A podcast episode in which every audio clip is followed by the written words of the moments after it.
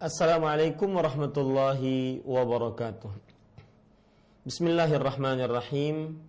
Innal hamdalillah nahmaduhu wa nasta'inuhu wa nastaghfiruh wa na'udzu billahi min shururi anfusina wa sayyiati a'malina. Man yahdihillahu fala mudilla lah wa man yudlil fala. Wa ashhadu an la ilaha illallah wahdahu la syarika lah وأشهد أن محمدا عبده ورسوله. يا أيها الذين آمنوا اتقوا الله حق تقاته ولا تموتن إلا وأنتم مسلمون.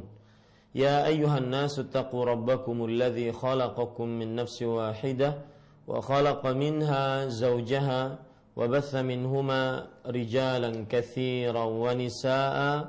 واتقوا الله الذي تساءلون به والأرحام إن الله كان عليكم رقيبا. يا أيها الذين آمنوا اتقوا الله وقولوا قولا سديدا. يصلح لكم أعمالكم ويغفر لكم ذنوبكم. ومن يطع الله ورسوله فقد فاز فوزا عظيما. أما بعد. فإن أصدق الحديث كتاب الله وأحسن الهدي هدي محمد صلى الله عليه وعلى آله وسلم. وشر الأمور محدثاتها وكل محدثة بدعة وكل بدعة ضلالة وكل ضلالة في النار Alhamdulillah kita bersyukur pada Allah Subhanahu wa taala pada hari ini hari Rabu pagi 25 Al-Muharram 1438 Hijriah kita kembali duduk bersama mengkaji kitab Tanbihat ala Ahkam Takhtassu bil Mu'minat yang ditulis oleh Fadilatul Syekh Al-Allamah Dr. Saleh bin Fauzan bin Abdullah Al-Fauzan hafizahullahu taala yang sudah diterjemahkan dalam bahasa Indonesia tuntunan praktis fikih wanita. Salawat dan salam semoga selalu Allah berikan kepada Nabi kita Muhammad sallallahu alaihi wa alihi wasallam pada keluarga beliau, para sahabat serta orang-orang yang mengikuti beliau sampai hari kiamat kelak. Dengan nama-nama Allah yang husna dan sifat-sifatnya yang ulia, kita berdoa, Allahumma inna nas'aluka ilman nafi'an wa rizqan tayyiban wa amalan mutaqabbala. Wahai Allah, sesungguhnya kami mohon kepada Engkau ilmu yang bermanfaat, rezeki yang baik dan amal yang diterima. Amin ya rabbal alamin. Para pemirsa Roja TV, para pendengar Radio Roja dan seluruh kaum muslimin yang mengikuti kajian ini, masih kita membicarakan Al-Faslul Awal, fasal yang pertama di dalam kitab Tanbihat ala Ahkam Takhtassul bil Mu'minat yaitu fasal yang pertama bab satu hukum-hukum yang umum.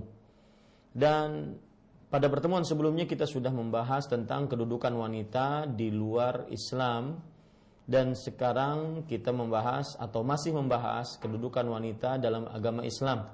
Dan ini adalah pertemuan yang kedua tentang kedudukan wanita dalam agama Islam. Pada pertemuan sebelumnya kita sudah membahas bahwasanya wanita di dalam agama Islam sangat-sangat dimuliakan. Bentuk pemuliaan wanita dalam agama Islam yaitu bahwasanya semuanya adalah dianggap manusia. Jadi Islam memanusiakan wanita. Bukan hanya laki-laki yang dianggap sebagai manusia, tetapi wanita pun dianggap sebagai manusia di dalam ajaran agama Islam.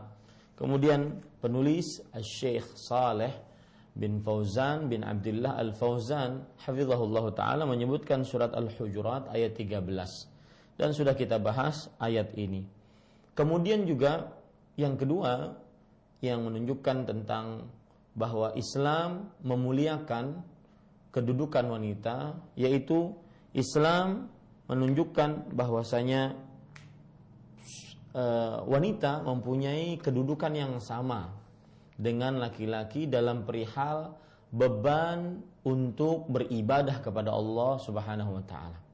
Oleh karenanya pula Islam menyebutkan kedudukan yang sama bagi laki-laki maupun perempuan mempunyai pahala yang sama apabila mereka taat kepada Allah dan diancam siksa dengan neraka yang sama apabila mereka bermaksiat kepada Allah Subhanahu wa taala. Kemudian penulis menyebutkan surah An-Nahl ayat 97 dan sudah saya sebutkan pada pertemuan-pertemuan sebelumnya tentang ayat-ayat ini. Dan Bapak Ibu saudara-saudari yang dimuliakan oleh Allah Subhanahu wa taala sebagaimana uh, seorang wanita mempunyai kedudukan yang tinggi di dalam agama Islam, maka seorang wanita mempunyai pahala yang sama dengan laki-laki jika dia taat. Begitu pula seorang wanita dalam Islam diancam siksa oleh Allah Subhanahu wa taala jika mereka tidak taat kepada Allah Subhanahu wa taala atau bermaksiat kepada Allah.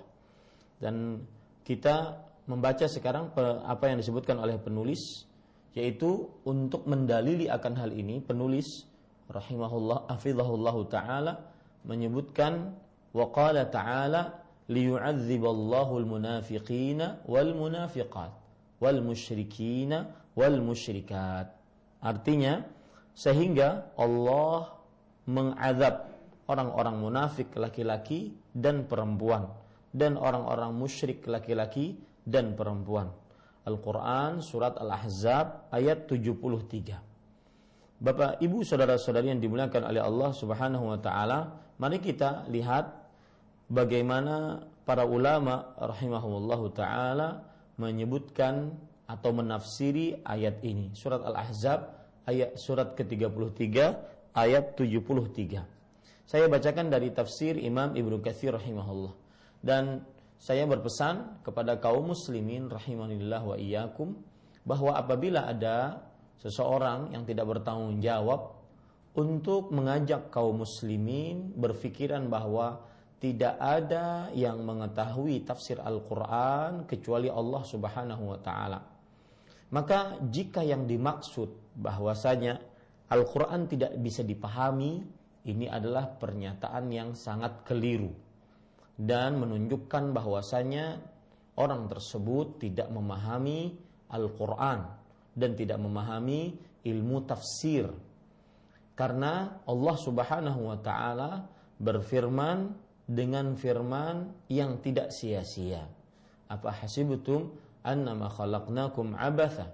Apakah kalian mengira bahwa kami telah ciptakan kalian dalam keadaan sia-sia? penciptaan yang Allah Subhanahu wa taala ciptakan dari makhluk-makhluknya tidak sia-sia. Bagaimana Al-Qur'an? Al-Qur'an adalah kalamullah, bukan makhluk Allah Subhanahu wa taala. Tentunya Allah tidak akan sia-sia berbicara dan berfirman. Dan mustahil pada sifat Allah, Allah Subhanahu wa taala berbicara dengan sia-sia. Ini konsekuensi kalau seandainya ada orang yang menyatakan tidak ada yang mengetahui firman Allah tafsirannya kecuali Allah Subhanahu wa taala itu sendiri. Jika yang dimaksud kecuali Allah Subhanahu wa taala sendiri bahwa Al-Qur'an tidak bisa dipahami, maka ini adalah pencelaan terhadap Allah Subhanahu wa taala. Adapun jika yang dimaksud adalah bahwa tidak ada yang memahami Al-Qur'an kecuali Allah yang maksudnya adalah Allah memahami sendiri firman-Nya. Tetap kemudian Allah Subhanahu wa taala jelaskan melalui rasulnya. Rasulullah Shallallahu alaihi wasallam menerangkan kepada para sahabatnya, para sahabat menyampaikan kepada para tabi'in sampai kepada ulama-ulama di zaman sekarang yang akhirnya menjadi ilmu tafsir. Maka ini adalah perkataan yang sedimi, yang yang kalau seandainya demikian maka itu adalah perkataan yang benar. Ya hati-hati jangan terkecoh dengan pemikiran-pemikiran yang menyimpang dari agama Islam. Bahwasanya Al-Qur'an tidak bisa dipahami. Al-Qur'an hanya dipahami oleh Allah. Sekali lagi jika yang dimaksud itu adalah Al-Qur'an hanya dipahami oleh Allah maksudnya Al-Quran tidak bisa dipahami sama sekali oleh manusia, ini tidak benar karena berkonsekuensi dengan konsekuensi yang tercela, yaitu Allah berfirman dengan firman yang sia-sia, yang tidak bisa dipahami oleh manusia. Adapun jika yang dimaksud bahwasanya Al-Quran tidak bisa dipahami kecuali oleh Allah, maka Imam Ibnu Katsir rahimahullah menafsiri ayat Al-Qur'an dengan ayat Al-Qur'an karena Allah yang paling faham tentang ayat Al-Qur'an. Kemudian setelah itu derajat yang kedua ayat Al-Qur'an ditafsiri dengan hadis Rasul karena Nabi Muhammad sallallahu alaihi wasallam adalah Rasulullah yang diwahyukan oleh Allah dan diberikan penjelasan tentang ayat-ayat Al-Qur'an.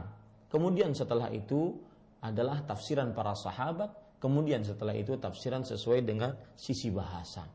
Jadi apabila seseorang berpendapat bahwa tidak ada yang memahami ayat Al-Quran kecuali Allah, jika yang dimaksud bahwa ayat Al-Quran tidak bisa dipahami sama sekali, maka ini berarti menggagalkan ilmu ilmu tafsir dari A sampai Z-nya. Maka ini adalah pemahaman yang sangat-sangat keliru dan sangat-sangat menyimpang dari pemahaman para uh, sahabat, para tabi'in, para tabi'ut tabi'in dan juga para ulama sampai sekarang. Kita maksud saya menyebutkan akan hal ini karena sekarang kita baca ayat Al-Qur'an.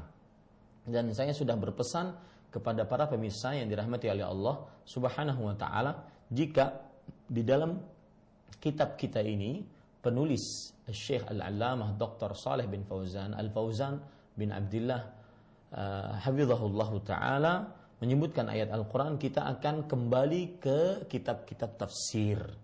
Ya ke kitab-kitab tafsir. Perhatikan baik-baik surat Al-Ahzab ayat 73 Allah Subhanahu wa taala berfirman liyu'adziballahu al-munafiqin wal munafiqat wal musyrikin wal musyrikat wa a'addallahu lahum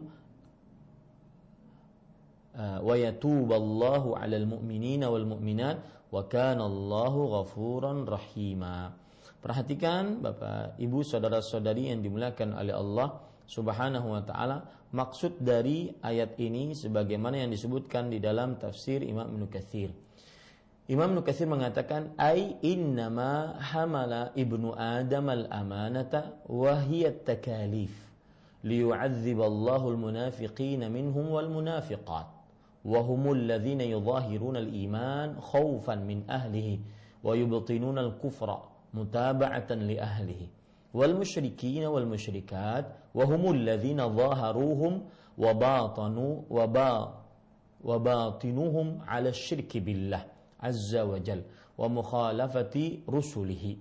Wa yatuballahu 'alal mu'minina wal mu'minat. Ay waliyarhamil mu'minina minal khalqi alladzina amanu billahi wa malaikatihi wa kutubihi wa rusulihi al-'amilina bi ta'atihi. Wa kana Allahu ghafuran rahima. Maksudnya adalah firman Allah yang berbunyi sehingga Allah mengsik meng, mengazab orang-orang laki-laki yang orang-orang munafik laki-laki dan perempuan dan orang-orang musyrik laki-laki dan perempuan maksudnya adalah sesungguhnya anak Adam membawa amanah yaitu beban-beban untuk beribadah kepada Allah Subhanahu wa taala.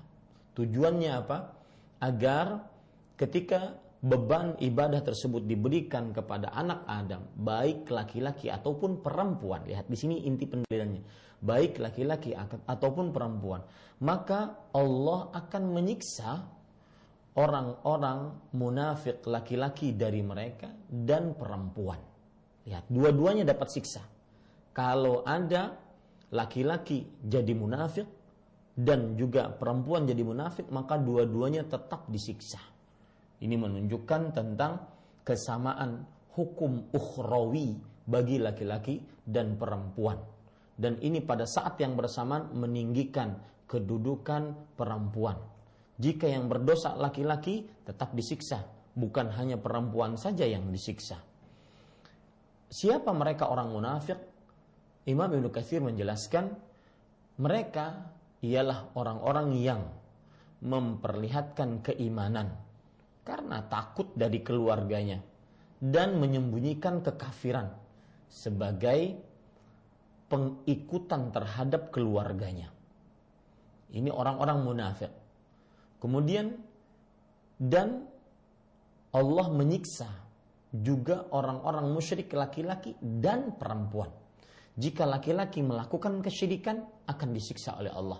Begitu juga perempuan akan e, melakukan kesyirikan akan disiksa oleh Allah Subhanahu wa taala. Imam Nukatsir mengatakan, merekalah orang-orang yang memperlihatkan dan menyembunyikan kesyirikan di dalam hati mereka dan juga menyelisihi rasul-rasulnya. Ini menunjukkan sekali lagi bahwa wanita dan laki-laki sama jika melakukan kesyirikan diancam siksa oleh Allah Subhanahu wa taala. Kemudian Allah menyebutkan wa yatuballahu 'alal mu'minina wal mu'minat dan Allah Subhanahu wa taala memberikan taubat terhadap orang-orang beriman laki-laki dan perempuan. Lihat di sini perempuan jika bertobat diterima taubatnya sebagaimana laki-laki kalau bertobat diterima taubatnya. Ya, ini para ikhwan yang dirahmati oleh Allah Subhanahu wa taala. Ini menunjukkan bahwasanya Islam sangat memuliakan perempuan. Kalau kita perhatikan hadis-hadis yang menunjukkan bagaimana Islam memberikan pahala yang sama bagi siapa saja yang beramal soleh dan siksa di ancaman siksa yang sama bagi siapa saja yang bermaksiat baik itu laki-laki ataupun perempuan. Misalkan hadis yang menunjukkan akan hal itu hadis riwayat Imam Ahmad dari Abdurrahman ibn Auf radhiyallahu anhu. Rasulullah sallallahu alaihi wasallam bersabda, "Idza sallatil mar'atu khamsaha wa shamat syahraha wa hafizat farjaha wa ata'at zawjaha qila laha udkhulil jannah min ayyil abwab syi'ti." Jika seorang wanita sholat lima waktu, berpuasa pada bulan Ramadan, menjaga kemaluannya, taat kepada suaminya, maka dikatakan kepada perempuan tersebut, masuklah ke dalam surga dari pintu mana saja yang dikehendakinya. Ini menunjukkan ibu-ibu, saudari-saudari muslimah yang dimuliakan oleh Allah Subhanahu wa taala bahwa perempuan memiliki kedudukan yang sama dalam perihal mendapatkan pahala atau diancam siksa. Dan ini menunjukkan Islam meletakkan wanita dan memuliakan wanita di dalam syariatnya. Taib. Sekarang ibu-ibu, saudari-saudari muslimah yang dimuliakan oleh Allah Subhanahu wa taala. Kita baca apa yang disebutkan oleh penulis lanjutannya yaitu penulis hafizahullah taala mengatakan wa harrama subhanahu i'tibarul mar'ah min jumlati mawruthati zauj al mayyit Allah Subhanahu wa taala mengharamkan memandang dan memperlakukan wanita sebagai peninggalan yang diwariskan dari seorang suami yang meninggal. Seorang suami yang meninggal. Pada pertemuan sebelumnya kita sudah sebutkan bagaimana buruknya kelakuan Arab jahiliyah. Apabila ada seorang suami meninggal, meninggalkan seorang istri, maka istri ini oleh keluarga-keluarga suami akan diletakkan kain pada tubuhnya. Jika sang istri tidak berhasil lari dari kain tersebut, maka berarti yang meletakkan kain dialah yang berhak terhadap istri dari suami yang meninggal tadi.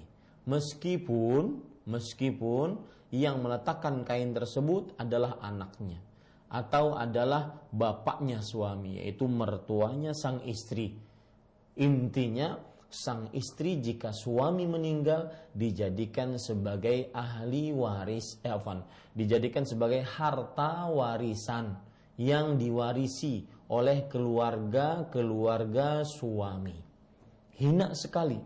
Maka Allah Subhanahu wa taala mengharamkan memandang dan memperlakukan wanita sebagai peninggalan yang diwariskan dari seorang suami yang meninggal. Ya. Ada juga pada pertemuan sebelumnya kita sudah bahas jika suami meninggal meninggalkan seorang istri, maka istri ini dia jual untuk atau dia nikahkan dengan siapa yang menikahkan? Keluarganya suami. Ya keluarga suami menikahkan istri ini dengan laki-laki lain. Mahar dari si istri ini diambil oleh si keluarga keluarga suami yang meninggal tadi. Ya sangat buruk. Dan itu sudah kita bahas. Penulis kemudian mengatakan uh, faqala ta'ala dalil yang menunjukkan Allah mengharamkan memandang memperlakukan wanita sebagai peninggalan yang diwariskan dari seorang suami yang meninggal adalah Allah berfirman ya ayyuhalladzina amanu la la yahillu lakum an tarithun nisaa karha. Wahai orang-orang yang beriman tidak halal bagi kalian mewarisi wanita dengan jalan paksa ini disebutkan oleh Allah dalam Al-Quran surat An-Nisa ayat 19. Surat yang keempat ayat 19. Kita baca tafsiran Imam Ibnu Katsir rahimahullahu taala. Para ikhwan yang dirahmati oleh Allah, Imam Ibnu Katsir mengatakan pada tafsiran ini riwayat dari Abdullah bin Abbas radhiyallahu anhuma. Ini ini pelajaran bagi kaum muslimin bahwasanya ilmu tafsir itu ada yang menafsirkan firman Allah adalah Allah, kemudian Rasulullah, kemudian para sahabat. Mereka lah para ahli tafsir dan ulama-ulama selanjutnya mengambil ilmu-ilmu dari mereka.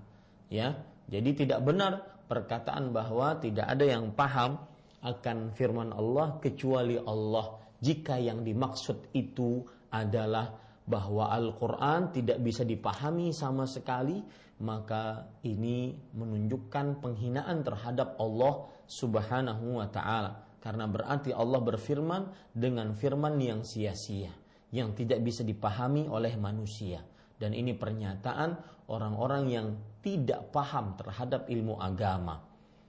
Dan saya berharap kepada kaum muslimin agar jangan sampai masuk ke dalam hadis Rasul riwayat Imam Tirmidzi yang berbunyi innallaha la yaqbidul ilma intiza'an min suduril ulama walakin biqabdil ulama hatta idza lam yubqi aliman ittakhadha an-nas ru'usan juhala fasu'ilu fa'aftau bighairi ilmin fadhallu wa adhallu sesungguhnya Allah Subhanahu wa taala tidaklah mencabut ilmu secara tiba-tiba dari hati-hati para ulama akan tetapi mencabutnya dengan diwafatkannya para ulama sampai jika tidak tersisa seorang alim pun maka manusia menjadikan pemimpin-pemimpin yang bodoh orang-orang terkenal yang bodoh menjadi ahli agama. Akhirnya mereka ditanya tentang agama, mereka menjawab tanpa ilmu, mereka sesat dan menyesatkan. Hati-hati ini para ikhwah yang dirahmati oleh Allah Subhanahu wa taala. Makanya eh, di dalam tata cara belajar yang diajarkan oleh manhaj salaf adalah yaitu belajar melihat kepada orang yang mengajari kalau seandainya dia berilmu, baik akhlak, agama, dan budi pekertinya, baru diperkenankan untuk mengambil ilmu agama padanya. Imam Muslim rahimahullah taala menyebutkan di dalam kitab Sahih Muslimnya babu al isnadu din bab sanad termasuk daripada agama. Memperhatikan ilmu kepada siapa yang kita mengambilnya itu termasuk agama dan ingat, tidak semua yang bertitel termasuk pintar ilmu agama. Ya, apalagi titelnya diambil dari uh, universitas-universitas yang bukan mengajarkan ilmu agama. ataupun di tempat yang bukan sumbernya ilmu agama. Ini yang saya maksud ilmu agama Islam. Kemudian Muhammad ibnu Sirin, Abdullah bin Mubarak rahimahumullahu taala, ulama-ulama salaf mengatakan inna hadha dina ilmun fanzuru amman ta'khuduna dinakum. Sesungguhnya ilmu ini adalah agama. Maka perhatikan kepada siapa kalian mengambil agama kalian. Allah berfirman dalam Al-Qur'an, "Fas'alu ahla dzikri in kuntum la ta'lamun." Surat An-Nahl. Bertanyalah kepada orang yang berilmu jika kalian tidak mengetahui. Di dalam ayat ini Allah membagi manusia menjadi dua bagian. Yang pertama, orang yang bodoh. Yang kedua, orang yang berilmu. Orang yang bodoh tuju, uh, tugasnya adalah bertanya kepada orang yang berilmu. Sedangkan orang yang berilmu tugasnya menjawab pertanyaan orang-orang yang bertanya. Jangan dibalik fungsinya, ya. Lihat sekarang kita baca dari Ibnu Abbas. Siapa Ibnu Abbas? Turjumanul Quran, Habrul Ummah. Yaitu ahli tafsir dari Al-Quran. Dan ulamanya umat Islam. Dan beliaulah yang mendapatkan doa dari Rasulullah Sallallahu Alaihi Wasallam, Allahumma faqihhu fid din wa alimhu ta'wil. Ya Allah, ajarkan pahamkan dia tentang agama dan ajarkan dia ilmu tafsir. Saya sebutkan seperti ini padahal waktu ya melewat artinya saya menggunakan waktu saya itu akan lewat tidak mengapa. Yang penting beginilah tata cara belajar agama yang benar. Al-Qur'an dan hadis sebagai dalil, sebagai pijakan kita. Al-Quran dan hadis ini dipahami oleh para salafus saleh. Para salaf as-saleh maksudnya adalah para sahabat Nabi radhiyallahu anhum dan orang-orang yang mengikuti mereka dengan baik baik dari tabi'i ataupun tabi'ut tabi'in. Sekarang kita ingin membaca eh, kita membaca surat An-Nisa ayat 19. Bagaimana tafsirannya? Bismillah. Abdullah bin Abbas radhiyallahu anhu mengatakan kanu idza mata ar-rajulu kana awliya'uhu ahaqqu bimra'atihi. In syaa'a ba'dhum tazawwajaha wa in syaa'a zawwajuha wa in sya'u lam yuzawwijuha. Fahum ahaqqu biha min ahliha. Fanazalat hadhihi al-ayatu fi dhalik. Uh, riwayat dari Imam Bukhari bahwa Abdullah bin Abbas radhiyallahu anhu berkata pada ayat ini, mereka dahulu jika seorang lelaki meninggal, maka wali-wali lelaki tersebut, maksudnya keluarga si suami, itu lebih berhak untuk mengatur urusan istrinya suami yang meninggal tadi. Misalkan ini ada suami meninggal, kemudian tertinggal istrinya, maka keluarga-keluarga suami lebih berhak untuk mengurus istrinya suami ini. Dahulu. Ya. Bagaimana caranya? Insya'a ba'dhuhum tazawwajah. Jika dia ingin keluarganya suami ini menikahinya, maka dia akan menikahinya. Wa insya'a zawwajuha. Jika mereka ingin untuk menikahkan kepada orang lain, mereka nikahkan kepada orang lain. Wa insya'a lam yuzawwijuha. Kalau seandainya mereka menginginkan, maka perempuan ini tidak akan dinikahkan. Tidak akan dinikahkan.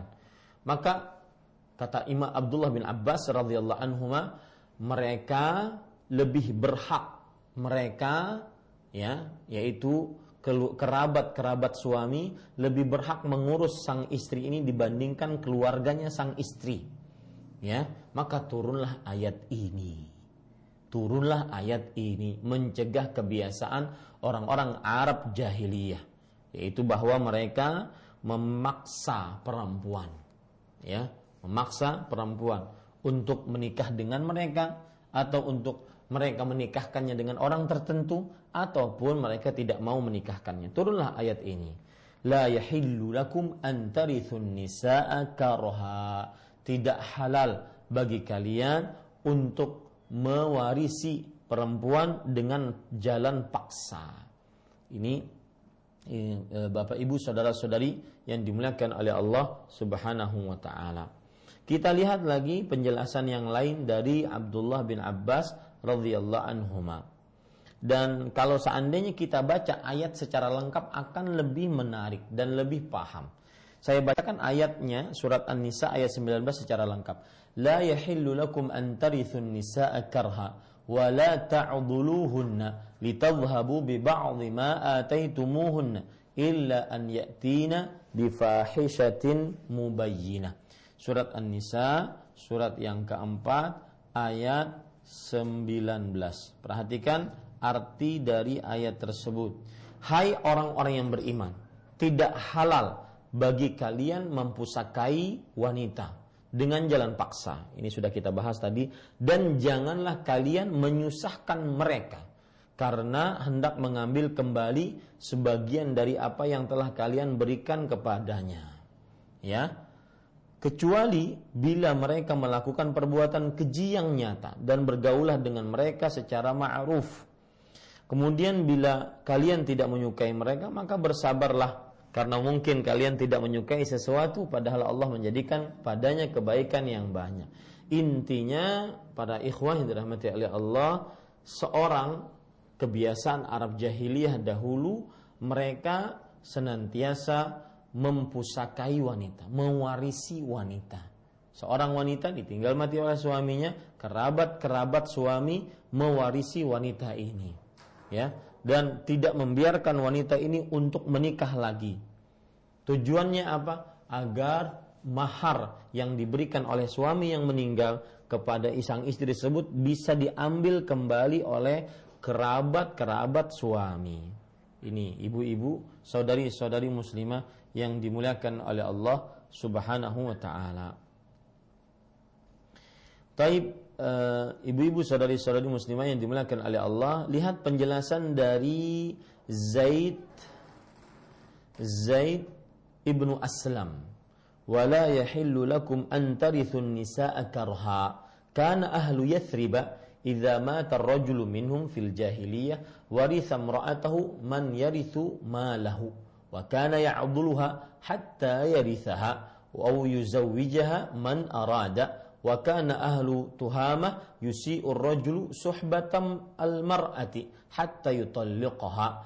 Wa yashtaritu 'alayha alla tankiha illa man arada hatta taftadiya minhu bi ba'dhi ma a'taha. Fanahallahu al-mu'minina an Diriwayatkan oleh Imam Ibnu Abi Hatim perkataan Zaid bin Aslam. Zaid bin Aslam mengatakan biasaan penduduk Yathrib yaitu penduduk kota Madinah. Yathrib adalah nama kota Madinah sebelum menjadi Al-Madinah. Jika seorang lelaki dari mereka meninggal di masa jahiliyah, maka ya akan mewarisi istrinya ahli waris ahli waris yang mewarisi harta si lelaki tadi. Ada lelaki ada istrinya. Lelaki ini meninggal, ada ahli-ahli warisnya. Maka ahli warisnya ini akan mewarisi si perempuan ini, ya. Dan terkadang ahli waris dari si si mayit yang meninggal itu keluarga dari laki-laki yang meninggal tadi ya abduluha hatta yarithaha. Artinya ya abduluha melarang wanita ini menyulitkan wanita ini untuk nikah. Susah. Ya susah. Kalau kita lihat terjemahannya tadi wala ta'dhuluhunna.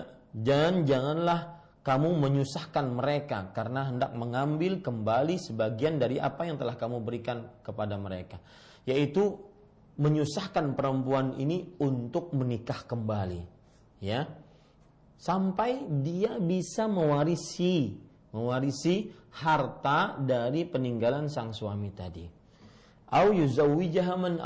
Atau mereka bisa menikahkan perempuan ini kepada laki siapa yang dikehendakinya. Dan bahkan orang-orang tuhamah mereka buruk kelakuannya terhadap para perempuan ya sampai keseringan mencerainya ya, keseringan mencerainya. Dan setelah dicerai, perempuan ini tidak boleh menikah dengan laki-laki lain kecuali dia bol dia membayar tebusan kepada bekas suaminya subhanallah ya benar-benar eh, apa kebiasaan yang sangat buruk yang dilakukan oleh orang-orang Arab jahiliyah. Kembali kita ke kitab kita. Dari sini kita ambil pelajaran Bapak, Ibu, saudara-saudari yang dimuliakan oleh Allah, bagaimana Islam benar-benar memuliakan para perempuan. Penulis kemudian mengatakan, "Fadhamina laha istiqlala syakhsiyatiha wa ja'alaha warithatan la mawruthatan." wa ja'ala lil mar'ati haqqan fil mirathi min mali qaribiha. Artinya, maka Allah Subhanahu wa taala telah menjamin kemerdekaan pribadi wanita dan menjadikan menjadikannya ahli waris yang dapat menerima warisan ya bukan sebagai barang yang diwariskan dan menetapkan hak wanita untuk mendapatkan warisan dari harta peninggalan keluarganya jadi di sini penulis ingin menyampaikan kepada kita bahwa Islam mengangkat derajat perempuan dengan cara satu perempuan tersebut dijadikan sebagai ahli waris, bukan sebagai warisan lagi sekarang. Yang kedua yaitu bahwa perempuan berhak mendapatkan harta waris dari laki-laki yang meninggal dari keluarganya. Ya. Jadi dua sisi dari kemuliaan Islam terhadap para perempuan yaitu bahwa Islam mengangkat derajat perempuan caranya bagaimana caranya satu perempuan tersebut dijadikan sebagai ahli waris dia bisa mewarisi yang kedua perempuan tersebut tidak dijadikan sebagai harta waris. Ya harta waris. Nah kemudian Faqala ta'ala lirrijali nasibun mimma tarakal walidani wal aqrabun walin nisa'i nasibun mimma tarakal walidani wal aqrabun mimma qalla minhu aw kathur. Nasiban mafruḍa. Artinya bagi laki-laki ada hak bagian dari harta peninggalan ibu dan kerabatnya. Dan bagi wanita ada hak bagian pula dari harta peninggalan ibu dan bapak dan kerabatnya, baik sedikit ma, ataupun banyak menurut bagian yang telah ditetapkan. Al-Qur'an surat An-Nisa ayat 7. Uh, eh, para pemirsa Raja TV, para pendengar Radio Raja dan seluruh kaum muslimin yang dimuliakan oleh Allah Subhanahu wa taala, perhatikan sekarang Allah Subhanahu wa taala berfirman, uh, kita baca tafsiran tadi bahwa Allah berfirman lirijal nasibum mimma tarakal walidani wal aqrabun. Walin nisa'i nasibum mimma tarakal walidani wal aqrabun mimma qalla minhu aw kathur nasiban mafruḍa saya bacakan dari tafsir Imam Ibnu Katsir rahimahullahu taala Allah Subhanahu wa taala berfirman dalam surat uh, An-Nisa ayat 7 Perhatikan surah An-Nisa ayat 7.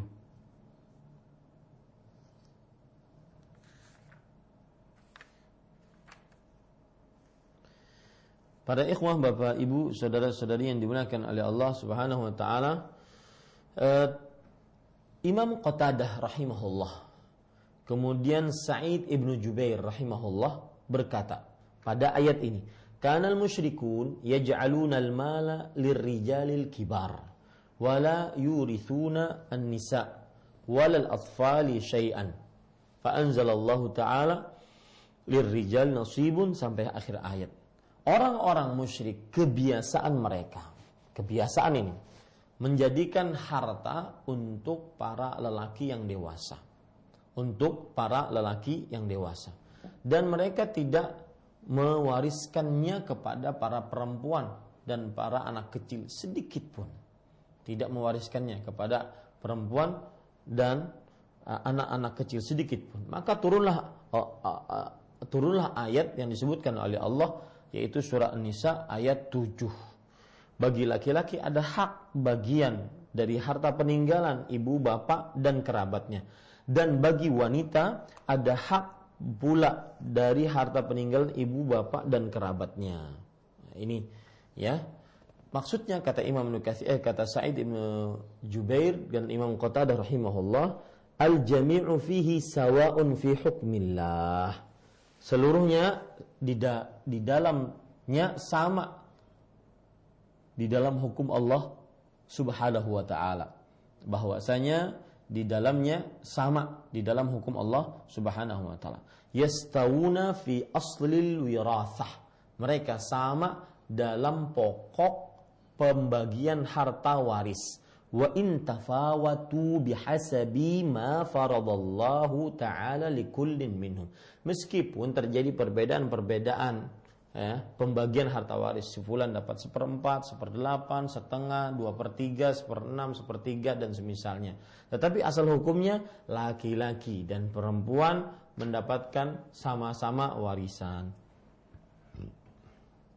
Bima yadul yudli bihi ilal maiti min qarabah au zaujiyah au wala.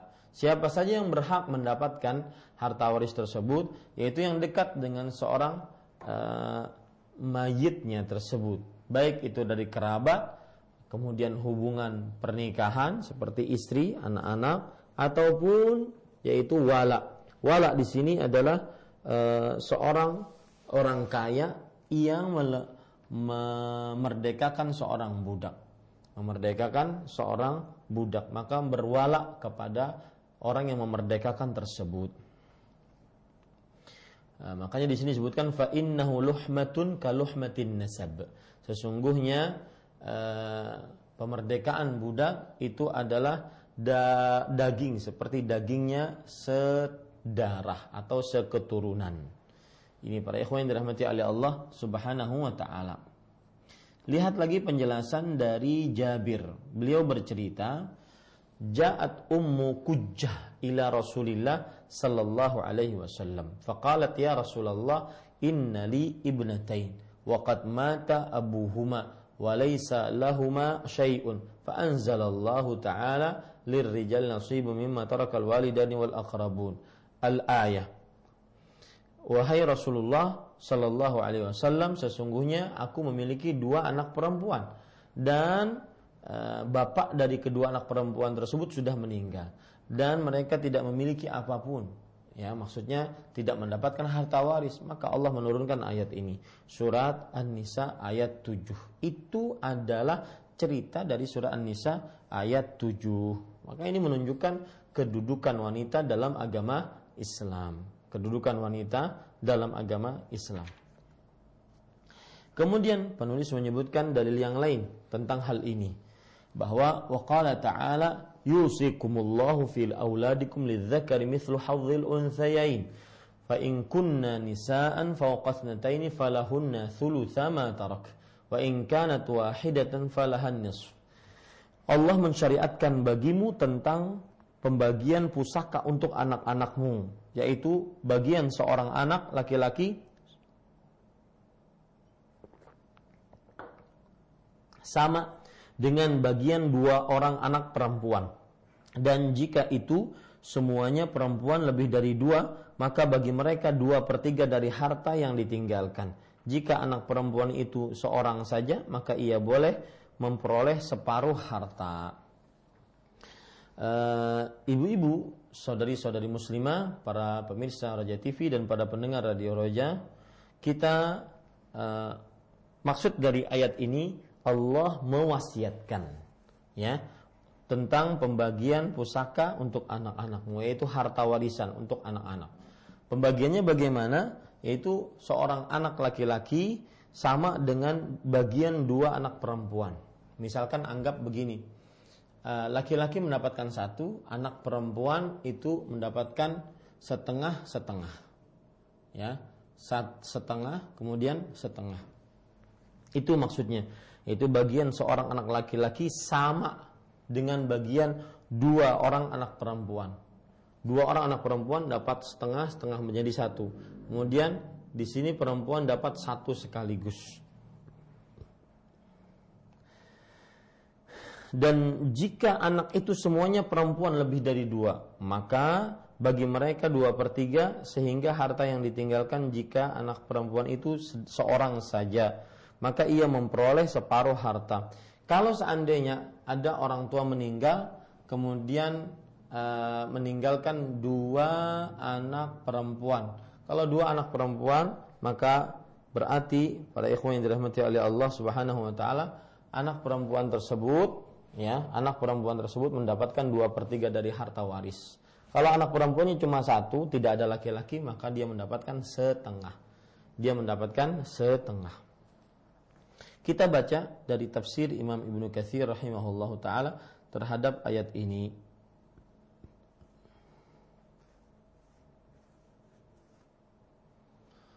Surat An-Nisa surat yang keempat ayat ke-11. Penulis mengatakan atau Imam Nukathir mengatakan hadhil ayatu wallati ba'daha wal ayatu allati hiya khatimatu hadhihi surah hiya ayatu ilmil faraid. Nah, ini penting. Ayat ini yaitu surat An-Nisa ayat 11 dan ayat yang selanjutnya berarti surat An-Nisa ayat 12 itu ad, uh, hiya khatimatu hadhihi surah. Dia adalah penutup bagi surat ini. Dan dia termasuk daripada ayat-ayat yang berkaitan dengan ilmu waris. Yang berkaitan dengan ilmu waris wahia mustambutun min hadhil ayati thalathah dan dia termasuk diambil dari uh, tiga ayat ini. Artinya ilmu waris pokoknya tiga ayat ini. Ya? Kemudian beliau mengatakan wa minal ahaditsil waridah fi dzalika mimma hiya katafsir lidzalika wal nadhkur minha ma huwa muta'alliqun bi tafsiri dzalik. Dan dari hadis-hadis yang terdapat dalam hal itu yaitu seperti uh, kitab tafsir untuk hal itu. Dan kita sebutkan Allah subhanahu darinya apa yang ter, uh, terkait dengan tafsiran hal tersebut ya. Yang intinya para ikhwan yang dirahmati oleh Allah Subhanahu wa taala bahwa seorang laki-laki mendapatkan warisan begitu juga perempuan mendapatkan warisan sama-sama mendapat warisan cuma mungkin perbedaannya lelaki karena mungkin banyak tanggung jawab memberi mahar memberi nafkah ya maka mereka diberikan harta waris yang merupakan satu bagian dari dua bagian perempuan. Ya, ini para ikhwan yang dirahmati oleh Allah. Kemudian juga dalam hayat ini sedikit menyimpang dari tema kita bahwa di Rasul Shallallahu Alaihi Wasallam telah memberikan e, motivasi agar senantiasa kita belajar ilmu faraid. Sebagaimana disebutkan dalam hadis riwayat Imam Abu Dawud, Imam Ibnu Majah dari Abdullah bin Amr radhiyallahu anhuma bahwa Rasulullah sallallahu alaihi wasallam bersabda al-ilmu thalathatun wa ma siwa dzalika fahuwa fadlun ayatun muhkamatun aw sunnatun qa'imatun aw faridatun adilatun. Artinya ilmu itu ada tiga. Dan e, apa saja yang selain itu maka itu adalah keutamaan yaitu keistimewaan.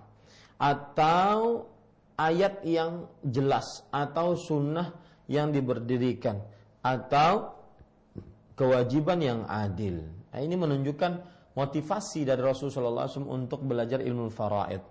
Dalam hadis yang lain yang diriwayatkan oleh Imam Ibnu Majah, tetapi Imam Nukathir mengatakan hadisnya lemah. Ya Abu Hurairah, ta'allamul faraidha wa 'allimuhu fa innahu nisful ilm wa huwa yunsa wa huwa awwalu ma yunza'u min ummati. Wahai Abu Hurairah, pelajarilah ilmu-ilmu faraid dan ajarkanlah kepada mereka dengan uh, ajarkanlah kepada dia, ilmu faraid tersebut sesungguhnya dia adalah setengah dari ilmu dan dia akan dilupakan dan dia ilmu yang paling pertama kali dicabut dari umatku. Nah, ini menunjukkan bahwasanya e, dianjurkannya untuk belajar ilmu faraid. Tapi yang menjadi pembicaraan kita di sini adalah laki-laki, perempuan tetap sama-sama dua-dua mendapatkan warisan. Kemudian penulis mengatakan hafizahullah taala ila akhiri ma jaa fi tawrithil mar'ah am umman wa bintan wa ukhtan wa zaujatan. Artinya demikian seterusnya Allah Subhanahu wa taala jelaskan tentang pembagian waris yang diberikan kepada wanita sebagai haknya, baik ia seorang ibu, anak wanita, saudara perempuan atau sebagai seorang istri. Adapun hal beristri bagi seseorang Allah Subhanahu wa taala memberikan batas tertentu dengan jumlah bilangan empat. Nah, ini masalah lain nanti. Yang jelas begini, demikian seterusnya yang Allah jelaskan tentang pembagian waris yang diberikan kepada wanita sebagai haknya. Begitulah Islam mengangkat derajat perempuan, diberikan hak waris dan dia tidak dijadikan sebagai warisan. Baik ia seorang ibu, seorang anak perempuan, saudari perempuan ataupun sebagai seorang istri, ya. Mereka semua itu tetap dapat hak waris.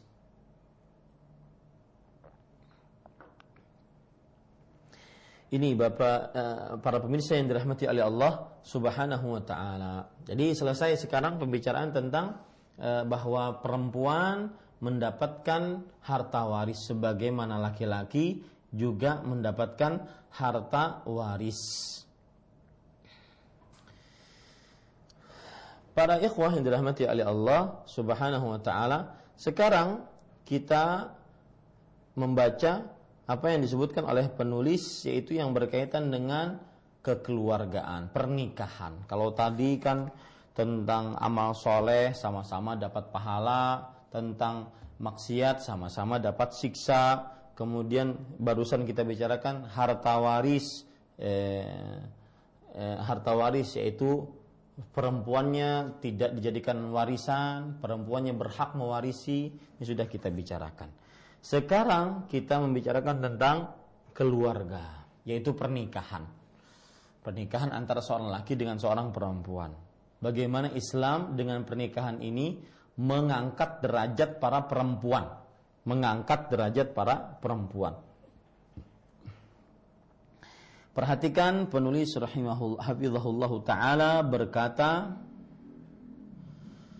وفي مجال الزوجية حصر الله الزواج على أربع على أربع حد أعلى بشرط القيام بالعدل المستطاع بين الزوجات وأوجب معاشرتهن بالمعروف فقال سبحانه وعاشروهن بالمعروف.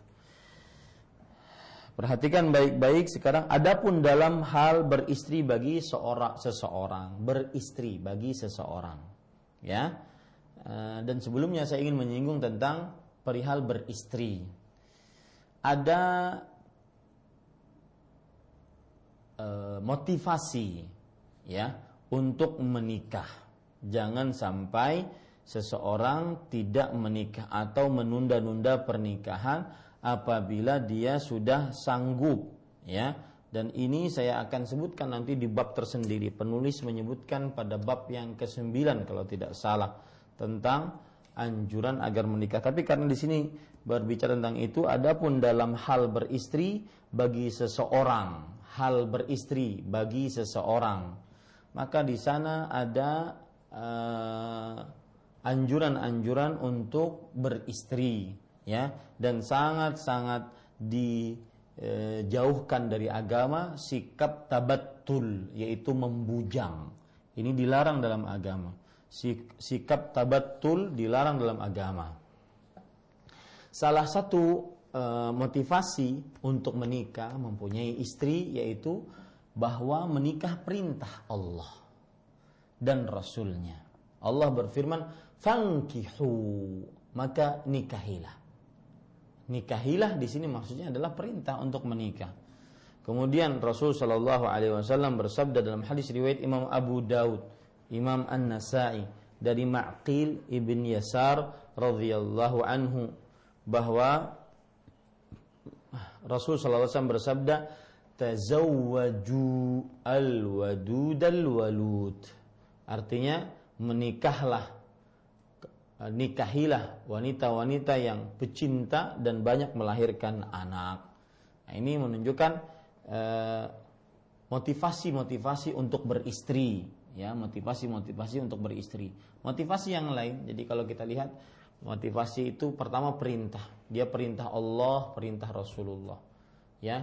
Kemudian juga dalil yang menunjukkan perintah Rasul Shallallahu Alaihi Wasallam bersabda, ya ma'syaran nisa man istata'a minkumul ba'ah falyatazawwaj. Wahai para perempuan, eh, wahai para pemuda, bagi siapa yang bagi kalian mampu untuk menikah, maka hendaklah dia menikah.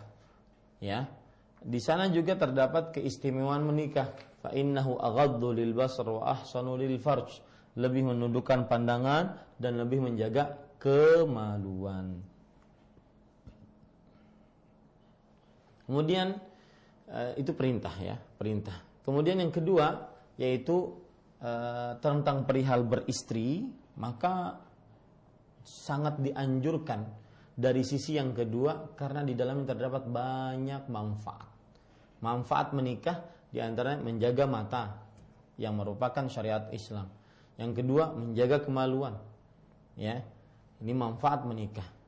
Yang ketiga pasti ditolong oleh Allah Subhanahu wa taala sebagaimana yang disebutkan oleh Rasulullah Shallallahu Alaihi Wasallam. Kalau tidak salah riwayat Imam Tirmidzi salasatun haqqun 'ala Allah aunuhum. Tiga orang yang Allah berhak untuk menolong mereka. An-nakihul ladzi yuridul afaf. Seorang yang ingin menikah yang menginginkan sifat kesucian. Jadi kalau dilihat ya terdapat Eh, manfaat manfaat menikah, menjaga kemaluan, menjaga pandangan, kemudian ditolong oleh Allah Subhanahu wa taala. Kemudian juga manfaat menikah di antaranya adalah uh, Allah menjanjikan dengan janji yang baik bagi siapa yang menikah. Allah menjanjikan menjanji, eh, janji yang baik bagi siapa yang menikah. Dalam hadis disebutkan tentang hal ini yaitu uh, bukan hadis perkataan Abu Bakar As-Siddiq radhiyallahu anhu. Beliau mengatakan ati'u Allah fima amarakum bihi minan nikah yunjiz lakum ma wada'akum ma wa'adakum bihi minal ghina. Taatilah Allah di dalam perkara-perkara yang apa yang Allah perintahkan dari nikah. Maka niscaya Allah Subhanahu wa taala akan merealisasikan bagi kalian apa yang telah Allah janjikan untuk kalian. Ini itu berupa kekayaan. Ini kata-kata beristri. Adapun dalam hal beristri bagi seseorang. Jadi beristri ya.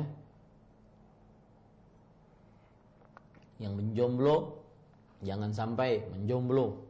Ya, jangan sampai tidak beristri. Dan kalau sudah mampu cepat-cepat menikah. Jangan terlalu banyak eh, pertimbangan-pertimbangan.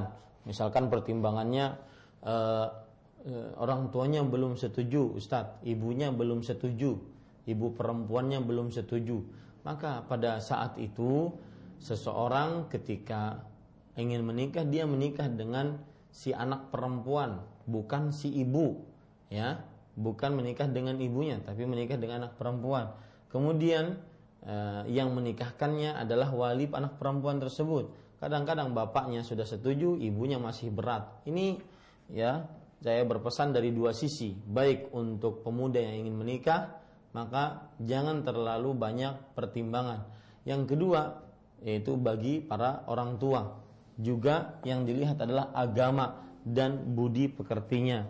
Jangan terlalu banyak pertimbangan. Kemudian eh, ibu-ibu, saudari-saudari dan para kaum muslimin dan muslimat yang dirahmati oleh Allah, penulis mengatakan pada kitabnya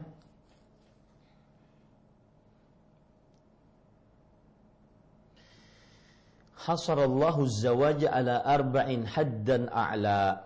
Allah Subhanahu wa taala memberikan batas tertentu dengan jumlah paling banyak empat orang yang istrinya dengan syarat ya, orang tersebut mampu berbuat adil di antara istri-istrinya ya.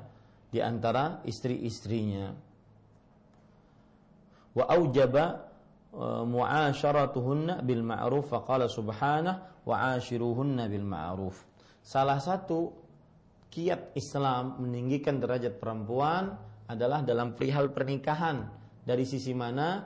Yaitu Islam membatasi laki-laki hanya boleh membawahi ataupun menikahi empat perempuan batas maksimal.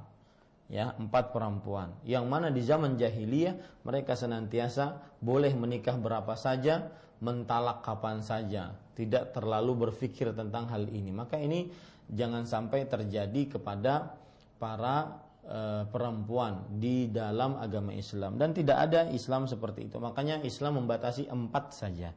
Dalil-dalil yang menunjukkan bahwasanya bolehnya menikah lebih dari satu yaitu Allah Subhanahu wa taala berfirman di dalam surah An-Nisa ya.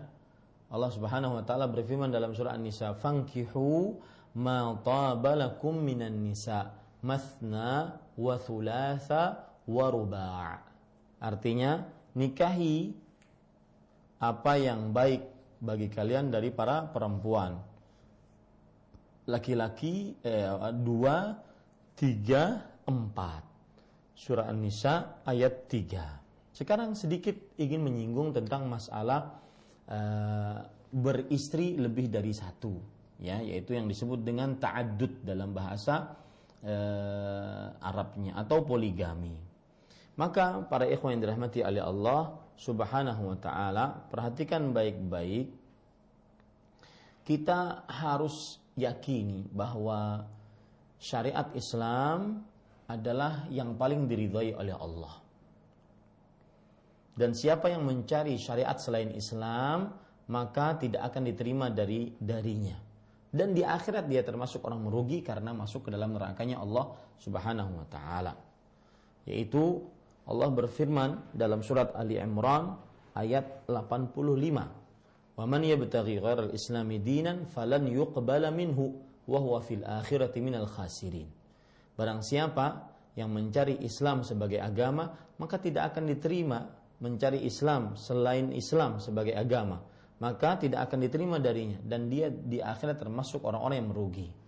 Dalam surah Al-Imran ayat 19 Allah berfirman, "Inna dina indallahil Islam." Sesungguhnya Islam uh, adalah agama yang paling diridhai di sisi Allah Subhanahu wa taala.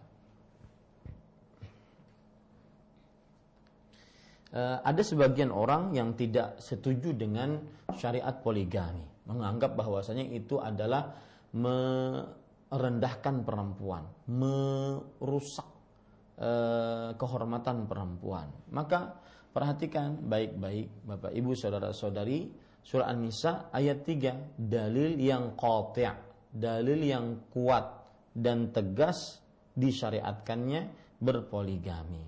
Artinya diperbolehkan, disyariatkan itu adalah diperbolehkan.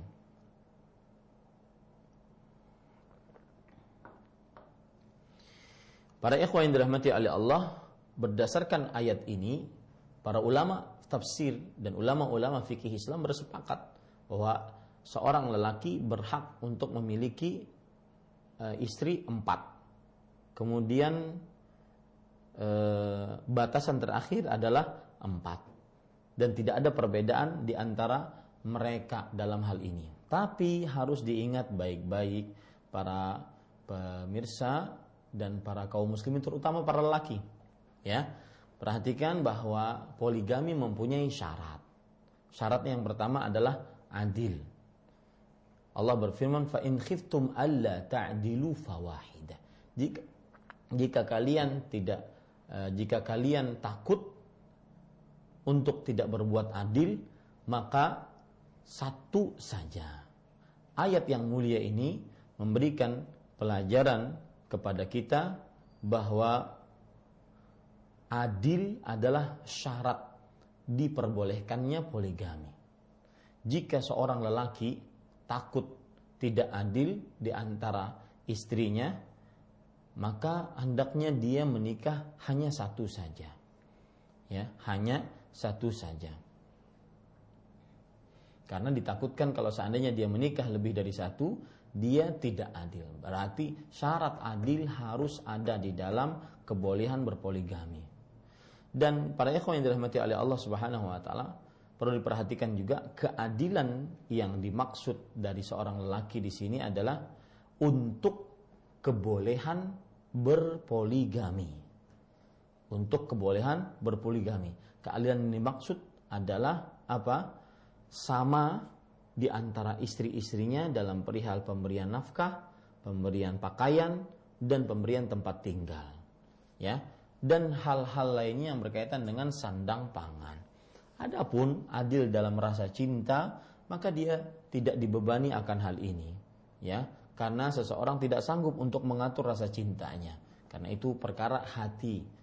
Allah Subhanahu wa taala berfirman dalam surah An-Nisa ayat 129, "Walan tastati'u an ta'dilu bainan nisa walau harastum." Kalian tidak akan sanggup untuk berbuat adil di antara para perempuan meskipun itu kalian berusaha. Maksudnya adil dalam perihal hati. Syarat yang kedua yaitu uh, mampu untuk menafkahi, menafkahi istri-istrinya, ya. Dan dalil dari syarat ini adalah surat An-Nur ayat 33. Allah berfirman, "Wal yasta'fifil ladzina la yajiduna nikahan hatta yughniyahumullah min fadlih." Dan hendaknya orang-orang yang tidak mendapati untuk menikah hendaknya mereka mempunyai sifat iffah yaitu menjaga sampai Allah mengayakan mereka dari karunia mereka. Ayat ini di dalamnya Allah memerintahkan bagi siapa yang mampu menikah dan dia tidak mendapati uh, alasan atau uzur hendaknya dia yasta'afif yaitu dia menahan ya dia menahan. Artinya tidak mendapati mahar tidak mendapati nafkah maka dia menahan. Kalau seandainya satu saja dia susah berat maka dia menahan diri untuk e, tidak melakukan poligami. Karena poligami harus dia mampu dan sanggup menafkahi istri-istrinya. Yang ke tiga para ikhwan yang dirahmati oleh Allah yaitu dia harus kuat. Karena kekuatan dalam berpoligami dituntut. Karena salah satu hak istri adalah digauli dengan baik. Ketika seorang berpoligami kemudian dia menggilir istri yang pertama sedangkan istri yang kedua ketika dia gilir dia kecapean makanya akan berpengaruh ketidakadilan pada pergaulan dan pada uh, hubungan di atas ranjang. Ini para ikhwan yang dirahmati oleh Allah Subhanahu wa taala. Dan kalau seandainya kita lanjutkan tentang masalah poligami begitu panjang ya, belum kita membicarakan tentang hikmah berpoligami. Apa itu hikmahnya? Kan tetapi saya tidak mau masuk ke dalam makanan itu, hanya sedikit menyinggung saja. Allah memberikan batas tertentu dengan jumlah paling banyak empat orang istri dengan syarat orang tersebut mampu berbuat adil di antara istri-istrinya. Tadi sudah saya katakan apa maksud empat, kemudian apa dalil-dalilnya, kemudian apa maksud adil, kemudian bagaimana dalil-dalilnya. Insya Allah mudah dipahami. Dan kemudian penulis mengatakan dan Allah Subhanahu wa taala mewajibkan menggauli mereka dengan baik. Allah berfirman wa'ashiruhunna bil ma'ruf dan bergaulah dengan mereka istri-istri kalian secara baik, secara patut. Al-Qur'an surah An-Nisa ayat 19. Insyaallah taala kita akan bahas ayat ini ya pada pertemuan yang akan datang waktu kita sudah habis. Uh, insya Allah kita akan bahas apa maksud ayat ini ditujukan kepada siapa, bagaimana bergaul dengan patut, dan bagaimana kita bisa ambil dari ayat ini tentang perempuan dimuliakan di dalam wa Islam dengan ayat ini. Wallahu alam wa sallallahu nabi Muhammad walhamdulillahi rabbil alamin.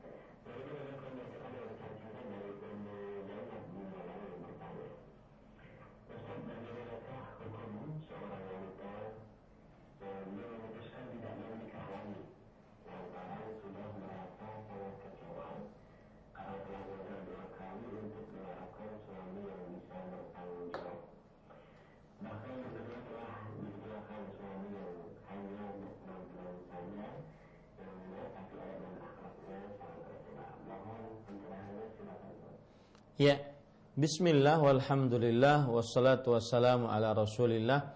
Para pemirsa yang dirahmati oleh Allah subhanahu wa ta'ala uh, Seorang wanita yang mungkin sudah kecewa dengan seorang lelaki yang dulunya dia jadikan sebagai suaminya Dia, dia terima sebagai suaminya Kemudian dia bercerai dan akhirnya dia mempunyai sebuah pengalaman buruk bahwasanya saya tidak akan menikah lagi. Paling-paling nanti laki-lakinya juga seperti itu. Maka para ikhwah yang dirahmati oleh Allah Subhanahu wa taala, perhatikan baik-baik eh, menikah ya. Menurut Imam Ibnu Qudamah rahimahullahu taala, menikah itu pada manusia ada tiga macam ya menikah pada manusia ada tiga macam. Yang pertama, apabila seseorang takut untuk terperosok ke dalam hal-hal yang diharamkan. Apabila dia meninggalkan pernikahan, maka orang seperti ini wajib untuk menikah. Dia takut terperosok ke dalam zina, takut terperosok ke dalam perbuatan-perbuatan maksiat, maka wajib baginya menikah. Ini kebanyakan para ulama fikih mengatakan seperti itu. Karena wajib bagi seseorang untuk menjaga kesucian kemaluannya dan menjaga dirinya dari hal-hal yang diharamkan. Dan caranya adalah dengan menikah. Ini berarti wajib. Di sana ada seorang yang dianjurkan untuk menikah, yaitu Eh, seorang yang mempunyai syahwat tetapi dia masih bisa menjaga syahwatnya sehingga tidak terperosok ke dalam sesuatu hal yang diharamkan. Sesuatu hal yang diharamkan. Maka para ikhwan yang dirahmati oleh Allah Subhanahu wa taala uh, orang seperti ini dianjurkan untuk menikah. Lebih utama dibandingkan dia mengerjakan ibadah-ibadah yang sunnah ya. Lebih utama dibandingkan dia mengerjakan ibadah-ibadah yang sunnah. Dan beginilah perkataan ya, Abdullah bin Mas'ud para sahabat Nabi radhiyallahu anhum. Di antaranya Abdullah bin Mas'ud. Beliau mengatakan laulam yabqa min ajli min ajali illa asharatu ayyam wa a'lamu anni amutu fi akhiriha yauman wali taulun nikahi fihinna ay qudrah alaihi la tazawwajtu makhafatal fitnah. Kata Abdullah bin Mas'ud, jika tidak tersisa dari umurku tinggal 10 hari. 1 2 3 4 sampai 10 dan aku akan meninggal di hari yang terakhir. Ya. Dan aku masih mempunyai kesanggupan untuk menikah maka niscaya aku akan menikah karena takut terkena godaan. Ya, ini. Begitu juga Abdullah bin Mas Abbas radhiyallahu anhu sebagaimana disebutkan dalam riwayat Bukhari dari Sa'id ibnu Jubair rahimahullah beliau bercerita qala li ibnu Abbas radhiyallahu anhu Abdullah bin Abbas radhiyallahu anhu pernah berkata kepadaku hal tazawwajta wahai Sa'id Ibnu Jubair seorang tabi, apakah engkau sudah menikah? Qultu la. Aku mengatakan tidak wahai Rasulullah sallallahu alaihi wasallam. Qala fatazawwaj fa inna khaira hadhihi al-ummati aktsaruha nisaan. Maka menikahlah. Sesungguhnya sebaik-baik umat ini yang paling banyak istrinya. Nah, ini ya. Lihat lagi perkataan Ibrahim ibn Maisarah. Qala li Tawus. Tawus berkata kepadaku, Tawus seorang tabi'i, la tankihanna aw la aqulanna laka mithla ma qala Umar li Abi Zawaid. Ma yamna'uka minan nikah illa aju illa ajzun aw fujur. Artinya Tawus berkata, kamu harus menikah atau kalau tidak kamu aku akan ucapkan sebuah ucapan yang dikatakan oleh Umar kepada Abu Zawaid. Apa perkataan Umar? Ma yamna'uka minan nikah illa ajz au faju au fujur. Tidak ada yang menahanmu untuk menikah kecuali karena kamu lemah, ya, kamu mandul atau kamu banyak maksiat. Nah, ini para ikhwan yang dirahmati oleh Allah Subhanahu wa taala. Maka para ikhwah yang dirahmati oleh Allah Subhanahu wa taala, adapun bagian yang ketiga adalah orang yang tidak punya syahwat. E, seperti orang-orang yang tidak dicipt, e, orang-orang yang diciptakan dalam keadaan tidak mempunyai syahwat di dalam tubuhnya. Ya, di dalam tubuhnya atau punya syahwat akan tetapi dia e, sudah tua atau sudah sakit. Maka orang seperti ini dibagi menjadi dua. Ya, yang pertama yaitu dianjurkan untuk menikah baginya karena keumuman apa yang sudah kita sebutkan. Yang kedua yaitu dia e, menyibukkan dirinya dengan sesuatu yang lebih utama. Ya. Karena dia tidak mendapatkan ke, kemanfaatan ataupun e, kepentingan-kepentingan yang baik dari menikah. Yang jelas para ikhwah yang dirahmati oleh Allah Subhanahu wa taala Eh, bahwasanya seorang perempuan meskipun dia mempunyai pengalaman yang buruk maka dia juga harus menjaga dirinya dari eh, fitnah, dari godaan. Dan jangan sampai dia membenci menikah. Karena ditakutkan ketika membenci menikah masuk ke dalam hadis Rasul riwayat Bukhari dan Muslim. Ketika ada tiga orang yang berkunjung kepada rumah istri-istri Rasulullah wasallam bertanya tentang ibadah Rasulullah sallallahu alaihi wasallam di dalam rumah. Maka setelah diberitahu mereka menganggap diri mereka belum ada apa-apanya dibandingkan Rasulullah sallallahu alaihi wasallam ketika beribadah di dalam rumah. Maka salah satu dari mereka mengatakan bahwa ana a'tazilun nisaa fala atazawwaju abada. Aku akan menjauhi wanita. Aku tidak akan menikah selamanya. Maka Rasul Shallallahu Alaihi Wasallam mengatakan wa atazawwajun nisa dan aku menikahi wanita. Faman raghiba an sunnati falaysa minni. Hati-hati ini. Barang siapa yang membenci sunnahku maka bukan dariku. Jangan sampai pengalaman pahit kita membuat kita membenci menikah karena itu adalah syariat Rasulullah Sallallahu Alaihi Wasallam.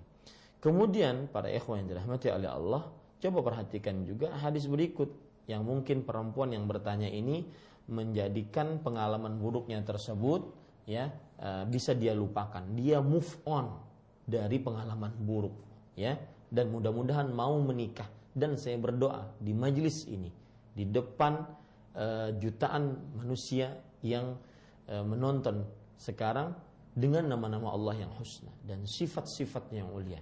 Baik bagi laki-laki yang punya pengalaman buruk dengan istrinya kemudian dia bercerai dan bertekad untuk tidak mau menikah lagi ataupun perempuan yang punya pengalaman buruk dengan suaminya dan bercerai kemudian bertekad untuk tidak menikah lagi mudah-mudahan dibukakan hatinya untuk menerima pendamping yang baru yang lebih saleh atau salehah yang bisa menjadi imam, yang bisa menjadi kawan hidup dia selama sisa-sisa hidup di dunia. Lihat hadis Rasul riwayat Imam Tirmidzi, "Thalathun haqqun 'ala Allahi aunuhum." Tiga orang yang Allah berhak untuk menolong mereka. Yang salah satu dari tiga tersebut. Seorang menikah yang menginginkan kesucian kemaluannya. Maka pertolongan di sini bentuknya umum, wahai saudariku pertolongan untuk bisa move on, pertolongan untuk bisa membangun keluarga yang baru, pertolongan, pertolongan, pertolongan dan pertolongan. Ya, jangan sampai kita mengharamkan diri kita dari pertolongan Allah Subhanahu wa taala gara-gara hanya tidak bisa move on dari uh, bekas suami kita. Kemudian dalam hadis riwayat Imam Hakim, apakah Anda tidak mau menjadi wanita yang seperti ini? Hadis riwayat Imam Hakim dari Anas bin Malik radhiyallahu anhu, wahai saudariku, lihat perhatikan, man razaqahullahu imra'atan salihatan faqad a'anahu ala syatri dinihi falyattaqillaha fi syatri tsani. Barang siapa yang diberikan rezeki oleh Allah seorang istri yang salihah, maka sungguh laki-laki tersebut telah ditolong oleh Allah untuk menyempurnakan setengah agamanya. Lihat, seorang istri yang soleh, bukan seorang perempuan yang soleh, seorang istri yang solehah. Maka dia berarti menyempurnakan agama suaminya. Setengah dari agama suaminya disempurnakan. Subhanallah. Maka hendaknya laki-laki tersebut menyempurnakan dan bertakwa kepada Allah pada setengah yang lain. Ini pada ikhwan yang dirahmati oleh Allah Subhanahu wa taala. Dan Alangkah indahnya ketika seorang menikah dia mendapatkan surat Ar-Rum ayat 21 di dalam hatinya. Allah berfirman wa min ayatihi an khalaqalakum min anfusikum azwajan litaskunu ilaiha wa ja'ala bainakum mawaddatan wa rahmah. Inna fi dzalika laayat liqaumin yatafakkarun. Dan dari tanda-tanda kekuasaannya Allah Subhanahu wa taala menciptakan dari kalian dari sisi dari diri kalian pasangan-pasangan agar kalian condong merasa tenang kepadanya dan menjadikan di antara kalian rasa cinta dan rasa kasih sayang. Tidakkah Anda, wahai saudariku, menginginkan seperti ini? Hilangkan pengalaman-pengalaman buruk. Move on. Naik perasaan. Berbaik sangka kepada Allah. Saya ingin mendapatkan suami yang menenangkan saya. Saya ingin mendapatkan rasa cinta dan kasih sayang dari laki-laki yang saleh. Tinggalkan kenangan-kenangan yang buruk, sepahit apa pun. Berbaik sangka kepada Allah. Semoga Allah Subhanahu wa taala membukakan hati Anda untuk laki-laki yang memang saleh, untuk wanita yang salihah. Demikian, wallahu alam.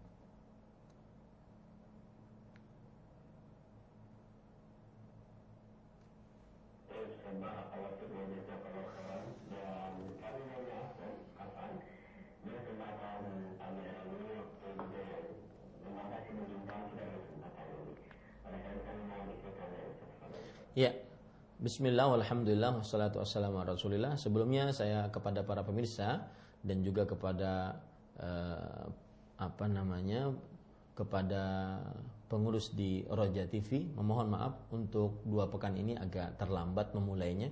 Biasa kajian kita dimulai dari jam 8. Insya Allah Taala pertemuan-pertemuan yang akan datang kita lebih uh, mulai di tepat waktu lagi sehingga kita bisa menerima pertanyaan-pertanyaan dan materi kita juga lebih banyak. Semoga mohon dimaklumi karena ada satu dan lain hal yang harus dikerjakan dan intinya kita uh, masih membicarakan tentang kedudukan wanita dalam Islam. Insya Allah Taala jika Allah Subhanahu Wa Taala masih memanjangkan umur kita dalam kebaikan, maka Allah Subhanahu Wa Taala akan mempertemukan kita pada pertemuan yang akan datang untuk membicarakan kedudukan wanita dalam Islam bagian ketiga yang berkenaan dengan e, menggauli istri dengan baik. Bagaimana Islam mengatur ini sehingga Islam sangat mendudukan wanita pada kedudukan yang sangat tinggi, tidak seperti orang-orang Arab jahiliyah. Kita cukupkan dengan kafaratul majlis. Subhanakallah bihamdik, syahadu an la ilaha illa anta astaghfiruka wa atubu ilaik.